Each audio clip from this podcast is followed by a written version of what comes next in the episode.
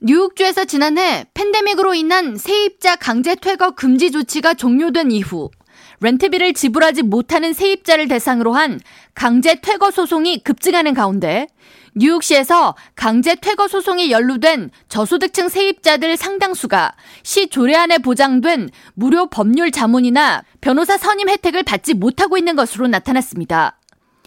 뉴욕주가 최근 발표한 세입자 퇴거 소송 관련 보고서에 따르면 지난 10월까지 주택 강제 퇴거 소송을 제기한 집주인 98%가 변호사를 선임한 데 반해 세입자의 3분의 1만이 변호사를 구한 뒤에 소송에 참여했습니다.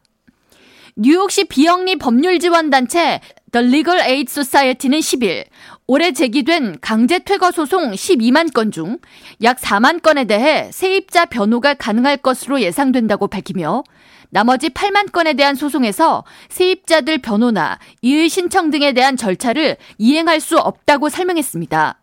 그러면서 강제 퇴거에 대한 법률 지원이 이뤄지기 위해 약 4억 6,100만 달러의 예산 배정이 필요하다고 덧붙였습니다. 뉴욕시에서 지난 2017년 제정된 법률 자문 관리 조례안에 따르면 연소득이 연방 빈곤선의 200% 미만인 시민의 경우 무료 법률 자문과 변호사를 제공받을 수 있으며 4인 가족 기준 연 6만 달러 미만의 소득일 경우 시로부터 무료 변호사 비용을 지원받을 수 있습니다. 그러나 팬데믹 이후 강제 퇴거 소송 급증으로 인해 법률 지원 그룹의 변호사 인력난이 극심해지고 있어 이들을 대상으로 한 변호사 배정이 쉽지 않은 상황입니다.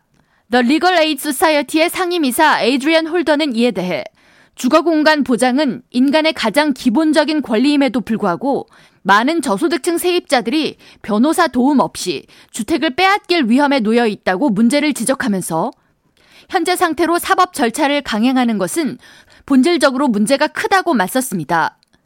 실제로 뉴욕 시민을 위한 법률 자문기관 Office of Civil Justice가 2021년 발행한 보고서에 따르면 세입자 퇴거 소송 시에 변호사가 있는 세입자의 84%가 기존에 거주하던 주택에 머물 수 있었습니다.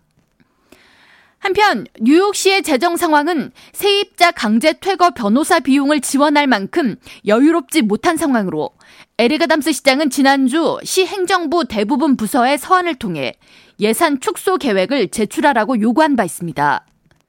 뉴욕시 의회는 이와 같은 뉴욕시 정부의 예산 감축 요구에 대해 비판의 목소리를 높이면서 퇴거 위기에 놓인 세입자들에게 1억 9,500만 달러를 배정해서 최소한의 법률 자문과 지원을 받도록 해야 한다고 맞서고 있습니다.